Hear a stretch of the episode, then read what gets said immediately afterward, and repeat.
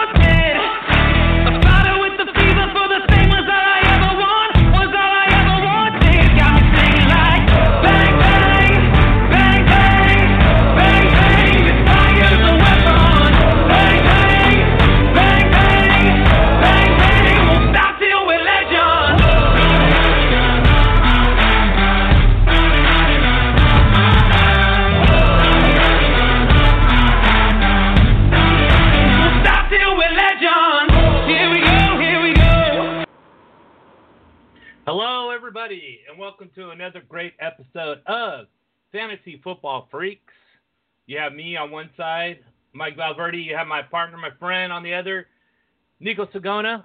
How's it going, Neiko? Hey, hey, partner. Like I was saying earlier, happy Friday. It is a beautiful day here in Pacifica, right by San Francisco. We're getting our summertime here, our Indian summer, we call it. So we get September and October, the only months without fog. So between that and all my fantasy football, uh, you know, knowledge and research, or lack thereof, I guess, of knowledge, you know, I'm having a hell of a time here.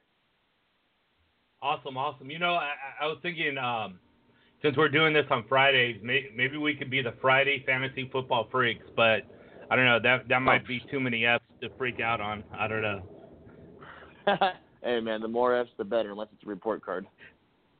Yeah. I had too many of those. I tell you that. Um, yeah, right. so, uh, did were you able to catch a game last night? Yes, I was. I um like I told you, I've gotten a bit of a uh an affliction, affliction for uh, putting some money on the games here. So I had a little bit of money. I actually broke even on all four of my bets. I won two, lost two. But um, you know, it was a very strange game, Mike. I predicted that it'd be ugly in the first half. Uh, I just predicted that the Jets would be uglier uh, in the first half. Uh, so you know, just uh, seeing uh, Sam Darnold continue to struggle uh, for fantasy relevance, you know, it really renders people like uh, Robbie Anderson useless, in my opinion. Uh, in our league that you and I are in, Mike, I have Robbie Anderson. He was on my bench, and I actually started um, Quincy Enunwa instead, who didn't really do that well either, but still had a few more opportunities than Robbie Anderson. So, you know, uh, Darnold's definitely scaring me. Um, Isaiah Crowell did pretty well for the Jets, had a couple of uh, touchdowns there. I didn't mean to rhyme the Isaiah Crowell, did so well. but sound like Dr. Seuss there. But no, uh, he definitely that was a pretty uh, fun thing to watch. And Mike, I had uh, Carlos Hyde in one of my leagues. Unfortunately, I was also playing against Carlos Hyde in one of another leagues. But anyway, um, let's focus on the one I did have him in, where you know he put up I think damn near 25, maybe a few more points than that. Um, you know, he had a couple of touchdowns. He was active in the passing game a couple of times early in the first half. Uh, was you know churning out those yards. And you know that's uh, is what you expected to see from a Cleveland Browns and New York Jets matchup. I think the running backs would be the the highest uh, you know scoring fantasy players. Is not surprising, followed by the kickers probably. Uh, the quarterbacks. You know Baker Mayfield. I was uh, I was impressed with Baker. Mike, did you get a chance to watch the game? And if so, did you you know what do you think of Baker?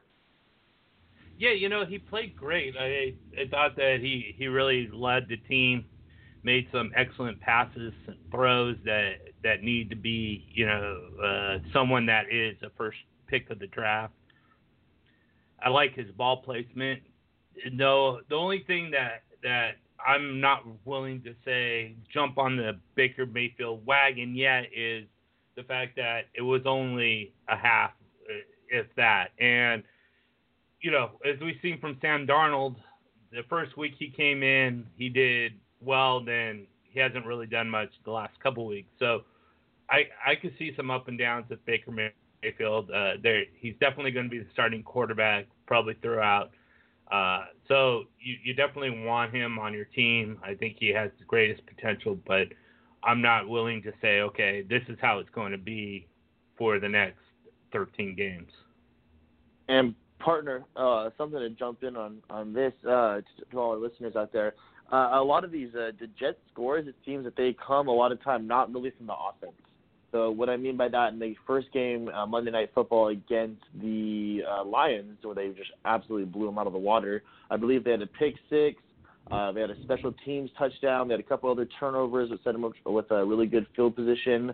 And then against the Browns last night, their first touchdown drive came because of a blocked punt. So those things that kind of you know kind of scared me away. I thought I I kind of thought the Jets were better than they were, but once I started to dig deeper into those and see that a lot of the Jets' offensive touchdowns led by Darnold are really started with short fields. Uh, so you know the defense is already on their heels, and the running back will have a couple of good runs, and then boom, they're in the red zone. So th- things like that, you know, things that to keep in mind after a sloppy, sloppy Thursday night game. Yeah, absolutely, and those are some good points. If they're not driving down the field and scoring touchdowns, then it's it the stats are definitely looking better than what they actually are. Yeah, exactly. So, and it's a lot different too. Darnold is definitely not um Josh McCown. You know, he's not going to be out there just tossing the ball left and right and trying to, you know, work those guys deep like they were last year. So Robbie, like I said, Robbie Anderson and other, uh, you know, Jets receivers perhaps aren't going to have as much value if Darnold's, you know, taking more time to learn how to be uh, an NFL passer. Yeah, exactly. And so you might want to be a little patient with Darnold and definitely with those receivers that you have. Like you said, Robbie Anderson, and if they're not exploding off the sheet right away, you know, you might want to just temper those expectations and just hold hold for and for another couple weeks and see how Darnold actually does and and if he can, you know, drive the team down the field without any uh, help or hesitation. So yeah, definitely is a you know you want to keep that in check. Maybe play him during bye weeks or something like that when those start coming up or injuries if if you have them. Yeah, and I, and I definitely agree with you there. So that's, that's that's a good one to check.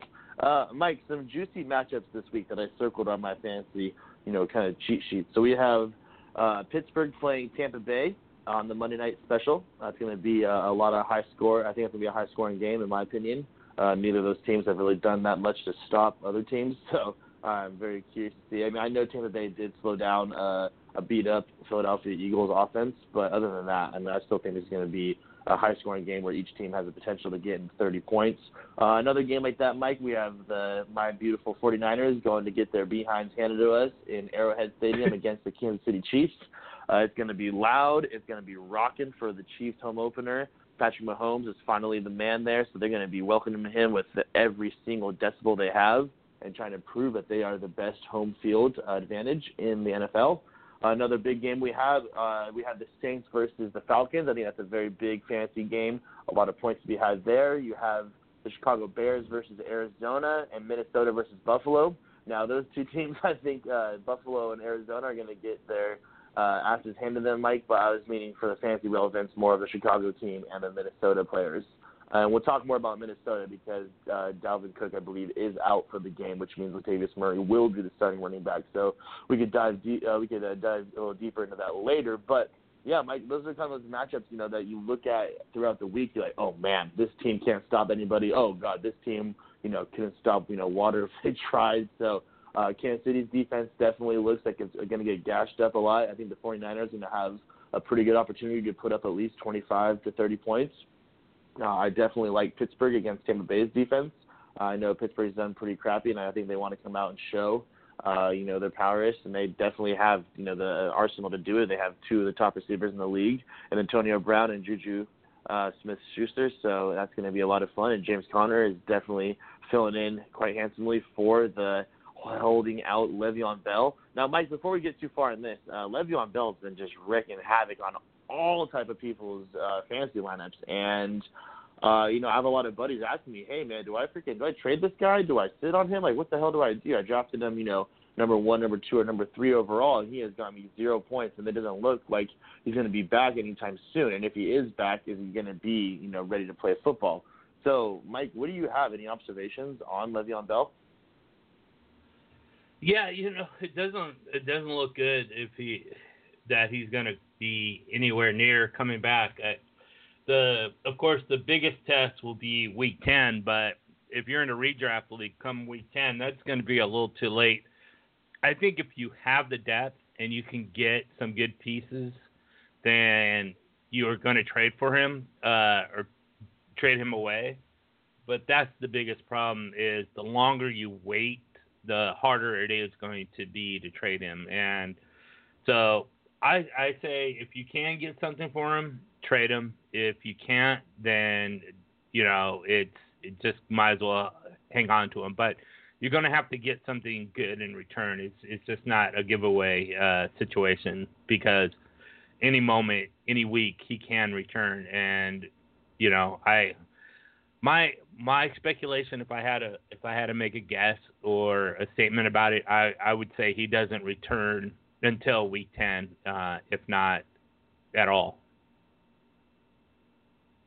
Wow. Okay, bold statement. Yeah, definitely. You know, it's this is definitely one of the more serious holdouts I've seen uh, in a while here. So, you know, Mike, I definitely, you know, to see a superstar sitting out this long, right? Usually these guys come back, right? Earl Thomas is still pissed off that he's still reported back to Seahawks, right? You have um who was it? Aaron Donald was able to work out his, you know, contract issues with the Rams and they're able to come back. And then Khalil Mack, he was traded. You know what I mean? It's just you, you don't really see guys sitting out week three, week four, you know, going into week five. I mean, so let's let's say that Le'Veon for sure sits out. Uh, obviously, he's sitting out this week, so that's week three, and then for sure sits out next week. It's week four, right? Four games into a 16 game season, that's one quarter of the season, Mike, and that's you're one of your best players.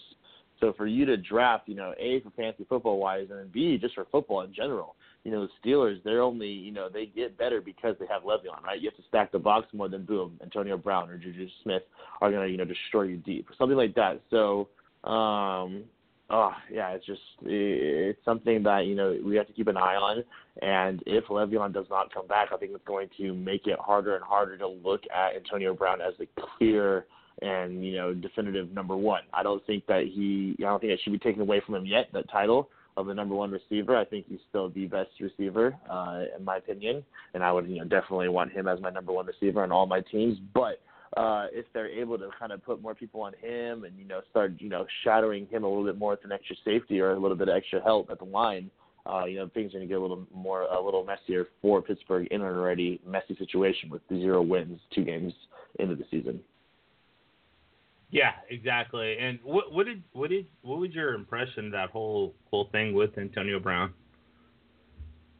Um, well, are, are you referring to the whole the trade me tweets and everything? Yeah, yeah, that whole and then his Um, sort of his response to it all, just saying that he's angry and he's you know instead of saying okay, well you know um, uh, he didn't even apologize. He just was just said his whole reason was he was angry and you know he doesn't want to lose. Yeah, and so for the listeners that don't, uh, that you know, are in the dark here, so what happened was uh, somebody was posting. Someone was pretty much just a troll on, I believe it was Instagram or was it Instagram or Twitter, Mike? But anyway, uh, one of those. They're uh, they're on there. They're trolling AB. Uh, you know, talking about Antonio Brown is only good because of the system he's in. If you put him on any other team, he wouldn't perform nearly as well. You know, he owes everything to Big Ben and Le'Veon Bell helping out on his team. Blah blah blah blah. And you know, um, this is it got pretty heated. And you know, people started saying like, "Hey, man, Antonio Brown really went. You know, he dug deep to find what those guys was saying, and he was looking in those comments, and he started, you know, starting, you know, these responses. Hey, trade me and find out. You know, these little angry, hurt things. Well, we come to find out that the man that had posted it, he was the Steelers' public relations uh, manager, I believe, for six to seven years. Uh, and that he was, I don't know if he was terminated or, you know, they just went different ways two years ago, but up until last year, I believe he was the director of public relations for, or or at least social media or something like that with the Pittsburgh Steelers. So for an ex-worker to come at you like that, I think that's where Antonio Brown got a little more uh, animated than most people expected him to do over, you know, this, you know, little stupid social media trolls. Uh, but him saying, you know, trade me after the whole Le'Veon Bell drama. And Mike, I think a lot of people are overstepping the fact they're kind of, you know, not really uh, looking as deep as they should. But a lot of the offensive line was talking trash on Le'Veon Bell. You know, hey, you know, forget him, man. Be a man. Tell us what you're gonna do. Blah blah blah. You know, everyone's pissed off. Le'Veon's gotta be saying like, are you kidding me, dude? Like, I made you guys look so much better with my patient running style and the way that I'm able to, you know, create holes for myself, because I definitely think Le'Veon makes that offensive line, not the other way around. Um, you know, I definitely I think I had to rub them the wrong way, and then boom, what happens? They go out and they, um, yes, James Conner had a fantastic rookie game, but he also fumbled away late in the fourth quarter that allowed Cleveland to come back and tie the game, which uh, you know ended in a tie. And for the Pittsburgh Steelers, you know, when they started the season, you know, you're, you're circling with two matchups with the Cleveland Browns, and you're thinking two W's. You know, you're trying to get home field advantage for the AFC, and now you're looking at sitting in last place if you don't beat the Buccaneers. So I think, Mike, it's just a lot of BS, a lot of drama. They need to turn off the reality TV shows and just get back to football. And they need to kick the crap out of Tampa Bay. Otherwise, it's going to look like their season's in you know pretty big jeopardy. Yeah, and, and speaking of Tampa Bay, what Ryan Fitzpatrick, do you think he's going to continue to perform at the level he is performing? You know, like I think if he keeps dressing like a combination of Conor McGregor and some type of other Boston drug lord, uh, I mean, he looks hilarious, doesn't he? I mean, he comes out there. I think he was wearing a DeSean Jackson's chain and a couple of other pieces of clothing last week during the press conference. I mean, I I literally when I saw it, I thought it was McGregor. I was like, oh, what's McGregor doing on NFL Network? It's like, oh my god, that's Fitz. you got to be kidding me, man. Uh, so you know, I was cracking up, but you know they are just absolutely tearing up the NFL right now. Uh, for them to go and just destroy the Saints defense. I mean, we knew the Saints defense had its faults and its you know problems in a secondary, and especially the working back Marcus Lattimore from last year's uh, pretty gruesome injury um, just seeing the way they torched New Orleans, uh, they were able to hold on for that W, and then also for them to go in. I think they put up 27 against uh, the reigning champs, uh, the Philadelphia Eagles, and that's you know that's no easy feat at all. So that you know those two things, you know, with Ryan Fitzpatrick, I mean the way he's passing. Uh, you know, we all we all have seen this before with Fitz when uh, whether he was on the Bills and he beat you know Tom Brady once, or uh, when he went to uh, I think he was on the Jets and they had a, you know a couple games where he's just you know chucking 400 yards here and there and just you know totally throwing up bomb after bomb because his team was down or has no defense. Um, you know the thing with uh, Fitz is that he's always going to come back. But Mike, for those who are owning Fitz and have him in their starting lineups, don't get off the bandwagon until you know you really know that it's you know he's fizzled out because with his team and their lack of a run game. Uh, you know, they really have Peyton Barber's, and they're not really impressive. I think uh, who else they have? Uh, Jones. Uh, he hasn't really done that much. So you know, their team is kind of all over the place in the run game. Uh, their defense is porous. They have a lot of guys uh, injured. Their first round pick, Vita Vea, uh, the D tackle, he's going to be making his um, rookie debut uh, coming up this Sunday, or excuse me, this Monday night. Uh, so I mean, they're in a position, especially with the speedsters they have, with uh, DeSean Jackson being a speedster. I believe Chris Godwin has pretty good speed, and then Mike Evans with a massive, you know, size on the outside, and then OJ Howard up the middle. Uh, with uh, and they have one more tight end, uh, Cameron Brate. You know, they have an arsenal that you know you definitely see that could be uh, very, very productive for fantasy football in upcoming weeks. What do you think, partner?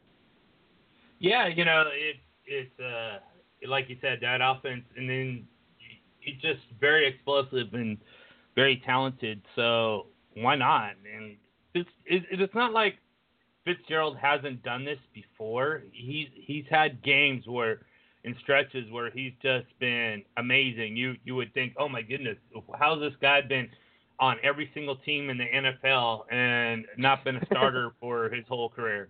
Uh, and then you know three weeks uh, afterwards, you're just like, oh, uh, that that's why he's been a backup. Oh, you know, after he's thrown one touchdown and five interceptions. So, I it's gonna it's gonna all fall back down to earth just because he's been in the league way too long for him to for us to say, okay, well, that's not going to happen. But I'm enjoying the ride. I think he's enjoying it too, as you mentioned, dressing up um, and looking like Conor McGregor and just having fun with it. So as long as he's having fun, I think we're all having fun. And I, you know, that that Pittsburgh defense, as you mentioned, is is not the greatest uh, against the pass. So I think we're going to definitely see another week of uh, Fitz magic.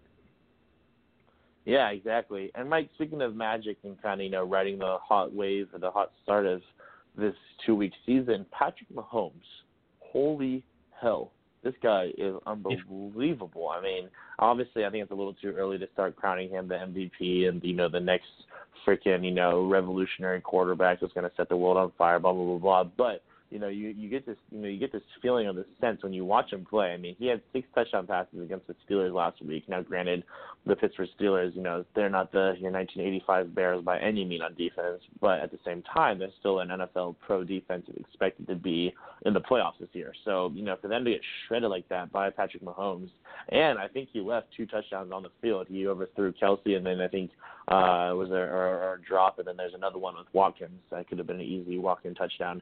So, I mean, Mahomes had the ability to put up seven or eight touchdowns, you know, or you know, who who knows? Uh, it, that's obviously that's just totally speculative, but you get the point that this guy is just unbelievable, and he's facing my 49ers defense that really hasn't looked that good. We let uh, Matthew Stafford and the Lions passed their way back into the game last week, where we should have easily blown them away and kept the you know the freaking pedal to the metal in the fourth quarter. Instead, it had to be a super close game and you know cover the spread for the second half. So that was frustrating, but um, you know, the 49ers are going to be in for a long game. And I think that for fantasy relevance, Mike, it's important uh, that, you know, you try to play as many guys as you can in this game that are going to have good matchups.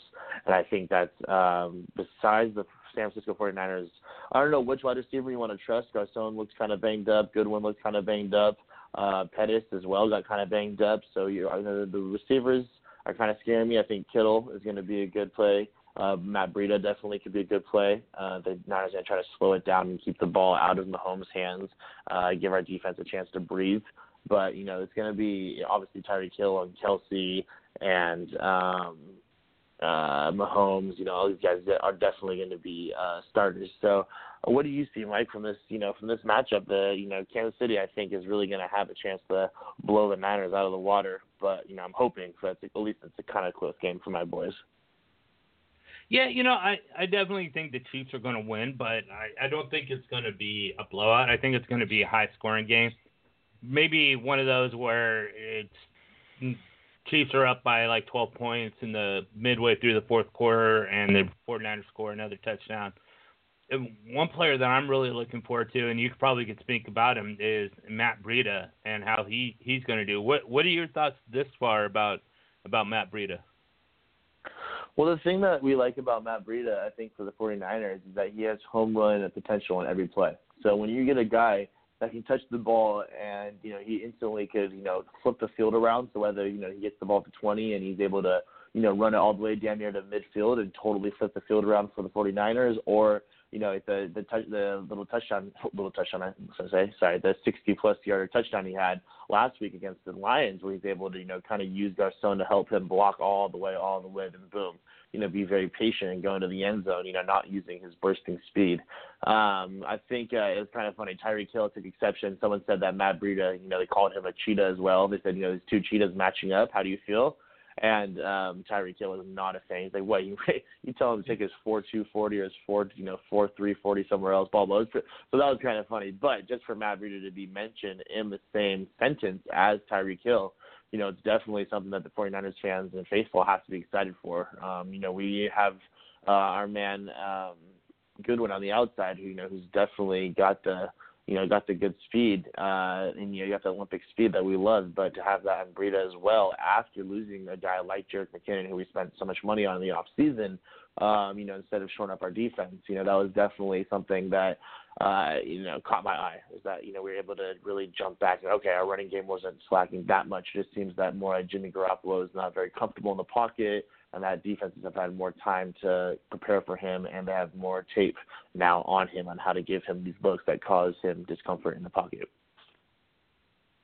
Are, now, would you be worried, uh, especially this game that's supposed to be high scoring, if if Garoppolo doesn't throw for say two touchdowns, or do you see it as just another game and he'll be back? No, you know, I definitely think this is a game where he needs to come out and have a 300 yard, you know, two to three touchdown with only, you know, one or less interceptions. Uh, you know, he's definitely left some throws out there. You know, we've had a couple of plays in the first game against the Vikings. I believe uh, there was a huge play to Kittle that we overthrew him. Um, another person, I think Garcon dropped one too. Uh, there's a couple of big plays like that. And then last week, I don't know if there are many drops. I could, I'd have to watch the film again. I was watching it off and on in between uh, my lunch breaks, or during my lunch break, excuse me. But um, you know, it, it, he looks like he just doesn't have. He's not not the same magic that he had last year. You know, he had that momentum at the end where he's really riding that wave of momentum. Uh, you know, he was able to kind of get going. But uh, you know, I want to see him kind of have that carefree attitude. So what got Jimmy Garoppolo started was last year was when um, I believe I forgot who it was. We have Hoyer or some. I think it was Hoyer. Hoyer got hit pretty hard against the Seahawks with about 30, about 45 seconds left against uh, you know a blowout against the Seahawks and Jimmy G comes in and boom, right away leads like a 40-yard touchdown drive. And he, you know, it's kind of a no, you know, nothing to lose situation where he was kind of thrust in. He's like, okay, go ahead, Jimmy. You know, no one really cares. And he led this, you know, great little, you know, quick, quick little drill where they were able to score. And I think uh, he was able to ride the momentum with the with the Niners being so crappy. Uh, you know, no one expected them to be anything, and boom, they rattle off five wins in a row. Now, with that being said, this year with a huge contract extension and everything focused around him, I think that a lot of that pressure is kind of getting on his shoulders, and he's trying to be too fine in certain situations. He's trying to place the ball too perfectly instead of just being a quarterback and throwing it like he knows how to throw it. Uh, and that's going to start catching up with him. So I think he needs to take a deep breath, and I hope that he's able to lead us at least to the you know wild card, uh, a wild card spot this year, and uh, kind of give us a little bit of playoff uh, taste before we go back to the off season and re- uh, you know, revamp our defense. Yeah, yeah, I, I, I agree there. That's uh that's a pretty good take on on him, and I don't know. I, I, I hope he does well, but I also have a bet with my brother that Andrew Luck is out going to going to outperform Jimmy Garoppolo. So part of me also doesn't feel oh. like I want him to do well. Hey, you know what? I can't blame you at all. Then, and partner, speaking about your Indianapolis Colts, let's talk about them a little bit. They've had a very messy backfield. Uh, the tight end situation is an absolute circus show. With you know, I keep studying Doyle, and he freaking can't do anything, can't do anything, and now he's out for week three. You know, it just uh, the Colts are you know perplexing to say the least. Uh, but they are one or one, and you know they're sitting pretty, looking like they you know have an opportunity to contend this year if Andrew Luck continues to progress. Now, what have you seen, and what would you like to talk about with your boys? Yeah, you know, it's they they really had a chance to beat the Bengals, and yes, what we saw did. as Bengals, yeah, that that that was a game they should have won, and then they did beat the Redskins, so they that's a lot of hope there. I think as far as team wise, that they they're not the what they were last year. Uh, now, as far as the running back backfield, it, I, I like Jordan Wilkins an awful lot. I think he's sort of a Frank Gore type of player where he's just going to be the first and second down back, and then they're going to have sort of a rotation with Marlon Mack, who's going to be out this week, and Nyheim Hines. So, uh, you know, and also the thing with Wilkins is he's a pretty good pass catcher. So I I could see as time goes on him developing more and more of a role. Now with tight end situation it's Eric Ebron this week. Jack Doyle's out, and Jack Doyle was the, was the one that really kind of cost the Colts the game in Week One. He fumbled the ball, I think 18 yard line as the Colts were driving down the field and needed a touchdown to score, and he just straight out fumbled the ball, and you just can't have that. You, you, you of all situations and all times, to fumble the ball, that's not one of them, and uh, so that cost the Colts the game. But you know, he he's a big target. He's going to get his his targets from Andrew Luck, so they're going to miss out on that. Uh, if you want to take advantage of that situation, and the Colts run a lot of two tight end sets, you're going to want to pick up Erik Swoope. He's probably going to get those targets uh, that Eric Ebron gets uh, because Eric Ebron right now is going to be the number one tight end uh, until Doyle comes back. And I have to tell you, Eric Ebron has done some some better work than he did with Detroit. Uh, I think he, I know he has one touchdown. I think he has two, if I remember right. So I think that would, that's one more than he even had all of last year. Uh, and it, it's it's you know that offense is. Well, Ryan Grant is also someone that they're targeting quite a bit too. He's he's sort of if if you're looking at someone that you want to put in that is sort of sneaky play. Ryan Grant might be someone you uh, you guys might want to look at. And yeah, Mike, the tight end position this year has been absolutely decimated, and we're only two weeks in. You know what I mean? We have Greg Olsen's already out. Delanie Walker's out for the rest of the year. I mean, it's just getting, you know, it seems that it gets, you know, each week that goes by, it's another tight end, boom, he buys the dust. You know, another one buys the dust, boom. So, you know, it's definitely uh, something you want to keep, you know, on your radar is watching these tight ends and knowing who to add on the waiver wire. Now, Mike, speaking of injuries, our man Aaron Rodgers, um, I say our man lovingly because he's my man, so I just kind of make him your man as well. But my man, Aaron Rodgers, um, you know, he definitely came back and performed like a hero against Chicago. And then I think Minnesota, it was still a very heroic performance by him, but he still wasn't the very comfortable and usual Aaron Rodgers that we, uh, you know, used to seeing. He's not putting as much pressure on that knee. He's not as able, he's not as able to, you know, boom, move around as much and extend plays. A lot of the play designs also have been called, you know, shorter for him, so you can get the shotgun, the boom, the quick pass, get it out of his hand quickly, so he does not getting, you know, absolutely obliterated or getting smacked up like he was when he was under center and then had to drop back and Khalil Mack was in his face before he had a chance to breathe. Um, so with Aaron Rodgers, Mike, he's, uh, I believe the last I've heard of him is he's questionable uh, for Sunday's game against the Washington Redskins, who have blown out the Arizona Cardinals and then lost to your Colts. So it's kind of tough to see, you know, it's kind of tough to rate a team off of how they play the Cardinals or the Buffalo Bills. So I'm still thinking that the Redskins are going to get smacked in this one by the Green Bay Packers, but I think it has a chance to be uh, you know, within single digits, uh, you know, for the Redskins if Aaron Rodgers isn't fully healthy. Yeah, uh, and that's that's kind of the the thing there too is is how healthy is he really? And I I really don't know. I think uh, it, it's definitely a cautionary situation for him. I I hope he's not out there trying to do something that is just going to get him hurt more later down the road, and we'll see. But after that game, um, that first week, when I don't know if you saw the post game, he was he was pretty pretty way out there, uh, and he just answering the questions, and his answers were were far out there in a kind of totally tubular kind of way, um, as as the great uh, Bull Durham movie um, guy says. Um, and uh, so yeah, it, it's going to be interesting to see how well he does. But I think as long as he's on the field, he's probably better than 99% of the quarterbacks. Yeah, you know, Mike. The funny thing is, in one of my leagues, I'm, I'm a commissioner in one of my fantasy leagues, and I'm 0-2 in that league, and I have Aaron Rodgers and Patrick Mahomes. So I'm trying to trade one of those studs, you know, oh, away, man. try to get some running back help. But you know, again, it's tough. You know, nobody really wants to mess around with me up there. So and uh, Mike, uh, I had a little theme going here. I noticed that we're having a bird problem. So our bird problem in the NFL, a lot of these birdies are having troubles flying. So the Eagles, they're having a tough time. They're not really looking like defending champs. I know they haven't had Carson Wentz back, but still to lose Tampa Bay and to you know barely beat an Atlanta team that couldn't score at all, that was kind of weird. Uh, the Seahawks, good God, Mike, they cannot block at all, do anything for Russell Wilson or the running backs. And the Cardinals, Mike, they can't even get a first down. I think they had five first downs last game against the Rams, where you know Jared Oh, Goff God. had four touchdown passes.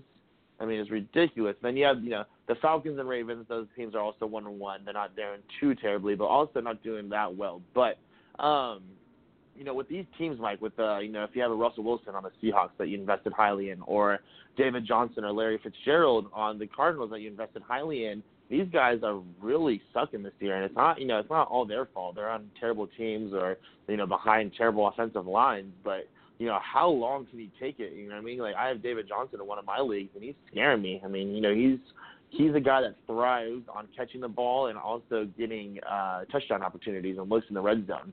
And if the Cardinals came and passed the ball over midfield, you know more than twice, you know how the hell is that guy supposed to put up points that justify me drafting him fourth or fifth overall in some of my leagues. So, you know, these guys, Mike, how do you, you know, what do you look here? How how are you looking at, you know, the Buffalo Bills, like, you know, LeSean McCoy or guys like David Johnson, you know, these guys are on these god awful teams and again, smack day in and day out, you know, how do you, you know, justify playing them in your weekly lineups?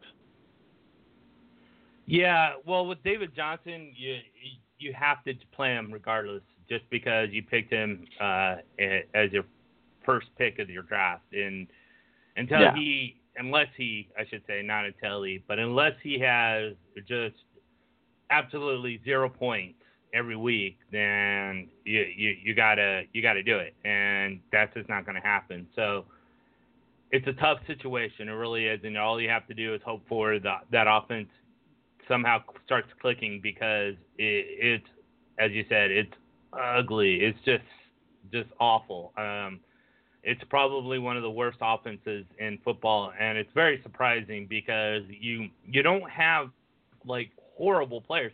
Sam Bradford is not a horrible quarterback. Uh, Larry Fitzgerald is a Hall of Famer. Da- David Johnson is not a horrible running back. So you definitely have the pieces there to to at least be average, and it, they're not even average. They're it, it's like it's like the initials of our show, just an F, and they deserve it. they deserve an F bomb. So um, uh, we'll see what when Josh Rosen comes on and if he can be the savior. But you, when you're looking at your your a rookie running back to be a savior of your team, you're already in trouble. Yeah, exactly. So, you know, like you said, you know, for them to want to have Josh Rosen come on and, you know, admit that their quarterback investments are already all failures, you know, that's just it's insane. But uh, it's going to be something that's interesting to see, and I'm, uh, you know, definitely curious to see how long they wait before they throw Rosen out there because he's also someone that you don't want to toss into the fire like Josh Allen on the Buffalo Bills or last year DeShone Kizer on the uh, Cleveland Browns, where you draft this first year quarterback, you put him on a god awful team, and then all of a sudden his confidence and his, you know, just his ability to be a quarterback and the alpha male is totally shattered. Those are things also you need to yeah, worry exactly. about. Um, oh, partner, I was going to talk about. So uh, I believe Marvin Harrison has the record for most catches in a year. Uh, your man from the Colts, uh, back with the Peyton Manning days when they were just absolutely unstoppable.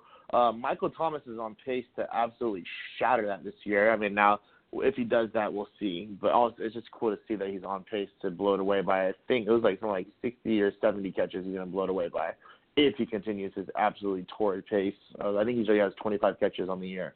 But uh, Michael Thomas from the Saints, you know, he was a guy that a lot of people, you know, they were kind of iffy on including him in the Antonio Brown, uh, DeAndre Hopkins, Odell Beckham Jr. You know, those guys. There, you know, uh, Julio Jones. The, people, a lot of people were kind of leaning, you know, kind of leaning against holding him in, you know, to that standard. But now, uh, you know, it looks like Michael Thomas may be, you know, the top one or two receivers. You know, I I know it's just a small sample size of two weeks, but you know, just seeing him perform, are you surprised at all? I mean, we shouldn't be surprised nowadays that Drew Brees, you know, lo and behold, is you know help, helping have a fantasy relevant, you know, supporting cast around him. But you know, for Michael Thomas to be just absolutely tearing it up this way uh, is something that kind of surprised me. Yeah, it, he's definitely blowing blowing it out the water, and as you mentioned, he's on pace to to catch uh, Marvin Harrison's numbers. I. I, I had him as the third receiver, um, ranked the third receiver in P, PPR leagues, but there's, yeah, I did not expect him to have this many receptions and yards and just doing what he's doing. Obviously, he's probably going to end up slowing down, but when you have that that kind of offense that the Saints do, you, you don't expect it to be more than a game that he slows this down. He's he's definitely going to be upwards with you know eight to ten catches per game that you can easily count on. Yeah, and yeah, he's someone that you know even though people are getting nervous about how good the Saints running game has become over the last year, um, you know, starting back last year with Mark Ingram and Alvin Kamara, uh, you know, with Ingram coming back in two weeks, you know, we should see uh, defenses, you know, stacking the box a little bit more to try to stop the big boy like Ingram or stop Alvin Kamara. So perhaps uh, Michael Thomas will get even more looks and an ability to put up even more points as the Saints defense does not look nearly as good as we thought it would be. Um, you know, they they held on they they held the Cleveland uh, Browns to under 20 points, I believe, but that's only because the Browns missed a couple of extra points and a couple of field goals, so they left I think eight points on the field easily could have had the Saints at 0 2 after you know two games that should have been absolute cakewalk. So that's something to always you know keep in mind as well. Um, so Mike, uh, speaking of Mark Ingram, I'm super excited about him. I have him on one of my leagues. Uh, I'm trying to trade for him in a couple other leagues.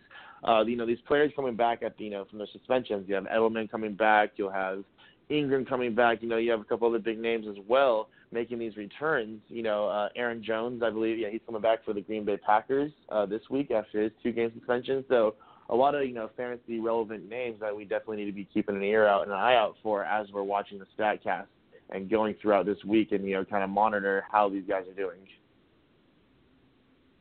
Yeah, exactly. And um, I don't know what what what what are your thoughts on that? Um, so what I'm thinking, you know, Julian Edelman, I think he's going to come into a good situation. Uh, the Patriots do not look like themselves. Uh, the offensive line is dog crap this year. I think Tom Brady's going to want to be able to throw it quicker, more, get you know the ball out of his hands quickly to avoid getting smacked.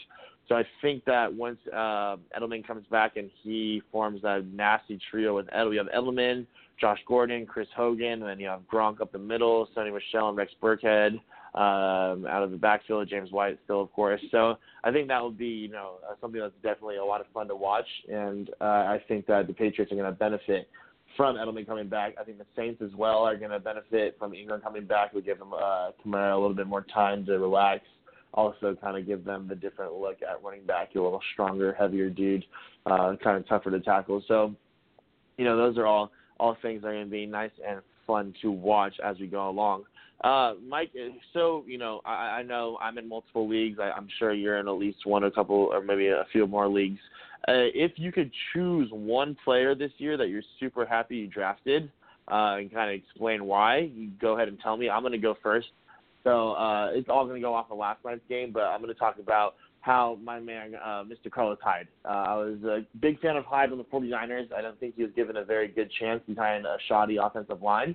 Uh, and I really thought that going to Cleveland, I know their line's not great, but they're still, you know, they kind of they do better work in the trenches. I think in the in that AFC North conference, than the Niners do uh, as of late uh, in our AFC in our NFC West, excuse me. So I think Hyde going there, and I knew that you know with the quarterback uncertainty and whatnot, they'd really want to punch it in with him at the goal line, and they'd really be looking for you know him to get those touches early in the game and late in the game as the Browns, you know, hopefully trying to win I'm saying probably five-ish games this year. I think they might have a chance to go five, ten, or one uh, if they continue the way they're going.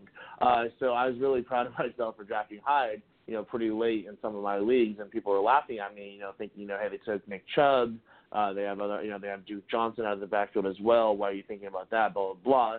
But uh, last night's, you know, 25 plus point effort definitely uh, rewarded me a little bit now, Mike, is there a player that you have so far that surprised you or done a little bit better? I mean, obviously it could be a first rounder that's blown your expectations away, or it could be you know someone later in the later rounds. Anybody that you have in particular?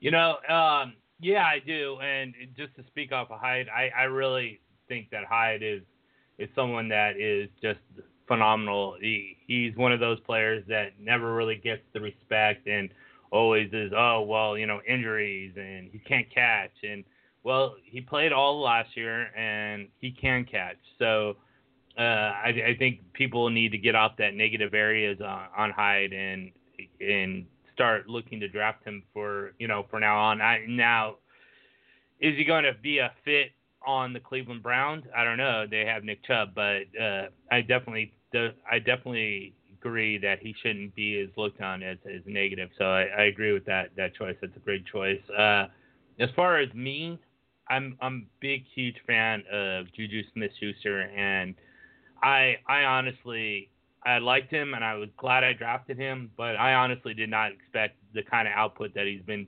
producing in the last in the first two weeks. I just am um, over overshot about how well he's he's performing and now he's which was riding my bench the first two weeks unfortunately is now in my lineup and he's probably going to stay so i'm super pumped about juju smith schuster yeah he's actually outperforming uh, antonio brown as of right now so that just goes to show you that that Pittsburgh offense, you know, even though they're missing Le'Veon Bell, they're still, you know, they still have three top performers, you know, James Conner, Juju Smith-Schuster, and Mr. Antonio Brown.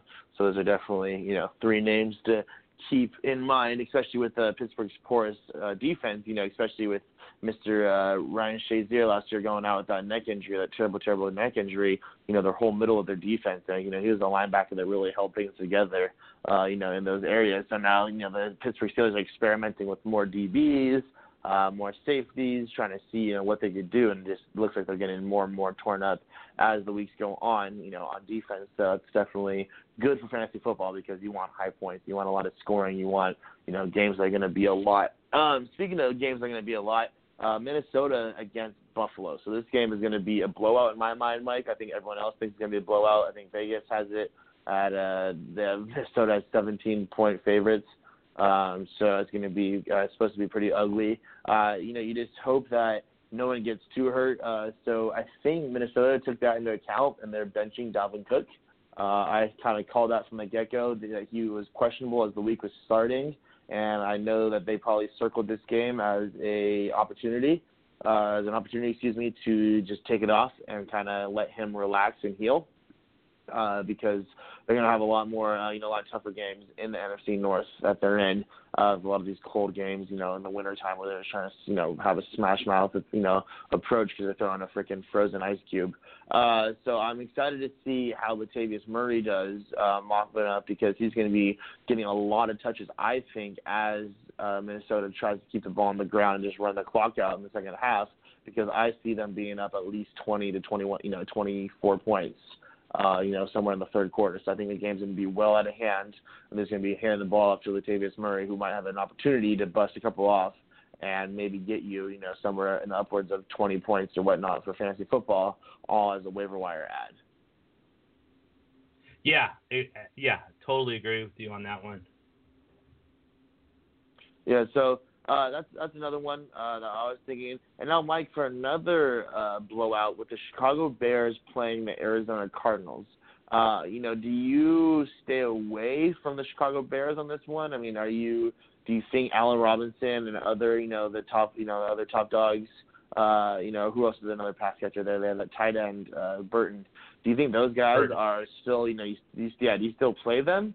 Uh, you know, in a game that you expect it to be mostly Jordan Howard and Tarik Cohen just kind of running the ball out, trying to ice the clock against a horrible, horrible, horrible, horrible Cardinals offense and defense as well. Yeah, you know, I it's one of those situations where I, I just don't see Mitchell Trubisky being any more than a young Alex Smith, where it's just short passes, uh, and yeah, outside of Robinson, there really isn't much to go on. Uh, so I guess Trey Burton is, is an opportunity, but it's definitely a running game, big defense, run run as much as possible and run that clock down and have a quarterback throw when necessary and, and not throw interceptions. And so to the life of me, I still don't understand that trade. Uh, Mitchell Trubisky uh, to move up one spot and I mean, he's not even a game changer. So it's it's shocking that they were decided on that. But anyway, um, yeah, I, I, just don't see that passing offense doing anything uh, out of this world. Uh, no matter how bad Arizona's offense or defense is, or they could be the worst defense in, in the NFL, and it's still going to be ground and pound and play defense.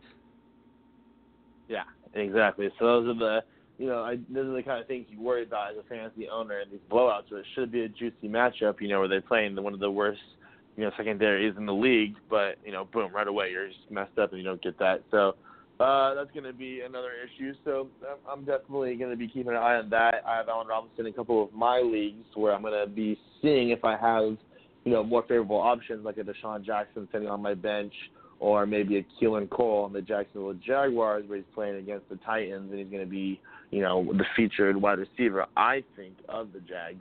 Now, Mike, let's talk about the Jags a little bit. They're, uh, you know, in your division, so with the Colts there, and they are looking damn good. Those guys are scary. Uh, they have a legit defense. And even without Leonard Fournette last week, they were able to pound it and take it to the New England Patriots, which is something they couldn't do last year in the AFC Championship game. So with Blake Bortles finally playing football, uh, you know, mistake-free football, it looks like. Do you see the Jags as a uh, a fantasy relevant team at all positions, and B, do you see them going deep in the season and having meaningful games when they need their star players all the way through? Yeah, you know that's that's one of the biggest issues for the Jaguars is is the running back is not the running back but the wide receiver position as far as fantasy football because you have such a kilometer group that it's hard to say okay well this guy or this guy. Uh, you have Keelan Cole, you have Dede Westbrook, you have Donte Moncrief. The list goes on and on. So to say okay well this guy is the primary guy, there there isn't none. It's it's just whoever can get open. On top of that, you have a team that's built about around the run, just like the Bears are. Uh, great defense, ground ground and pound with Leonard Fournette. So you with Blake Bortles last week superstar game that was without Leonard Fournette. So now for Fournette plays this week, you, you're going to see more of what Blake Bortles did in week one, which was very minimal. So I, I would stay away from Jacksonville's passing game as much as possible and just try to focus in on Leonard Fournette as really your only viable option. Now, if Fournette doesn't play, then you can look into maybe putting starting Keelan Cole or Dede Westbrook, depending on how you know your starting roster requirement. Um, I mean, if you're starting five receivers, then that's a whole different story than starting two. So, um, yeah, you, you definitely want to look at what your starting requirements are and then go from there. Yeah, and you know, Mike, another funny thing that I wanted to mention is that Blake Bortles, the whole drafting situation with him was hilarious. I mean, they, the whole, the Jags wanted everyone in the world to think. I think they had the number four pick and number three pick, I believe, that year. They wanted everyone to think that they were taking Johnny Manziel. I mean, they were telling the receivers, you know, hey, you know, we got you. You know, what what what kind of what would you want to run the Johnny Manziel? What looks would you want to run? Now, do you think that the Jags, if they went back, do you think they would take back that pick? I think they spent the number four pick on Bortles or number three. Yeah, yeah, it was an early pick. Uh, yeah, um, you know, he's he's okay. He, he, I think he's marginal, but I, I would have to look at to see who, who else was there. They obviously needed a quarterback at that time, but it, Bortles isn't isn't worth a fourth pick of the draft. So if if anything, they probably would have liked to trade down. Um, they I think their offense is pretty set, minus the quarterback. So it's it's going to be interesting to see what what they do next year and the year after to to see if they're going to actually look to look to finding another quarterback. Yeah, because I believe this is Blake Bortles' fifth year. They they uh, they exercised his fifth year option, so this is his last year on his rookie contract. So after this year, they're gonna have to make a decision whether they want to re-sign him or if they're gonna let him go. So it's gonna be you know something that's very uh, interesting to watch that play out because those guys are a Super Bowl contender for sure. So you know you definitely you know you want to be watching them and seeing you know how they how they handle that and how they attack that, whether they want to draft another quarterback or go sign one on the market, like a Kirk Cousins kind of guy that was going to be a total game changer. But speaking of Kirk Cousins, Mike, you know, I know we're getting close here to the end to our show, but you know, what do you think of Kirk Cousins? I think he's really been playing well and uh, up in Minnesota. I think that he was always a quarterback that wasn't really uh, surrounded by enough talent or surrounded by enough options, I should say, the healthy options. Uh, you know, they always had guys, but they always seemed hurt on the Redskins. So uh, I think this year now with um, Kirk Cousins, you know, having a phenomenal defense, and on top of that, having two, the probably the best wide receiver duo in the NFL. Uh, I think you know, I guess outside of the Pittsburgh Steelers. Um, I mean, that guy. Shoot, Mike, do you think that Kirk Cousins is the real deal, and he could be, you know, someone that takes the Vikings back to the, you know, the glory days? Yeah, uh, as long as they don't lose the Super Bowl for the fifth time, um, they they really should be. Uh, I, I like it. I, I think Cousins is someone that was greatly underappreciated in Washington. Uh, he never really got a fair shake, and now he's coming to a, a solid offense with a lot of good playmakers. Uh, you know, Dalvin Cook being out this week is, is going to be hurtful to that team, but Latavius Murray is someone that can definitely step up and and fill the void as as as well as he can, and they won't miss that much of a beat. So with that offense, um, with those playmakers and that great defense, I think Cousins is in a great position. I, I bet he's loving it. Uh, the, I'm sure the Viking fans are loving him and are grateful that he he went there because Washington sure didn't want any part of him. Yeah, right. That was uh, that was very strange. You know how you could kind of just turn on, some, you know, or kind of you know switch from a guy. I understand that Alex Smith had a ridiculous completion percentage last year, but you know they also traded away a second rounder or a second or no, that was like a, cornerback. I don't know. This is the weird. Yeah, the starting cornerback too. I don't know. This is just a weird overall trade in my mind. Uh, the way they did that. So you know, this is definitely. I think uh, Kirk Cousins is a great way of saying, uh, "What the hell were you guys thinking?" you like that? Oh, you absolutely. Like and yeah, uh, and not not only that, but they signed Alex Smith to this enormous contract. Yeah. Uh, yeah. so it, yeah, it didn't make any. like you're saying, like a Trubisky. Yeah, yeah, exactly.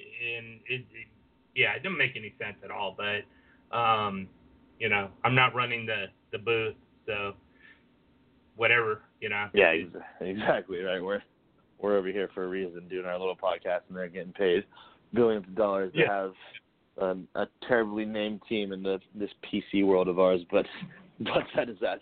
Um, oh man, that's yeah, that's crazy. But uh, yeah, so I mean, Mike, any uh, any last tidbits? I'm gonna say that you know this week I'm really looking forward. Uh, I have five teams.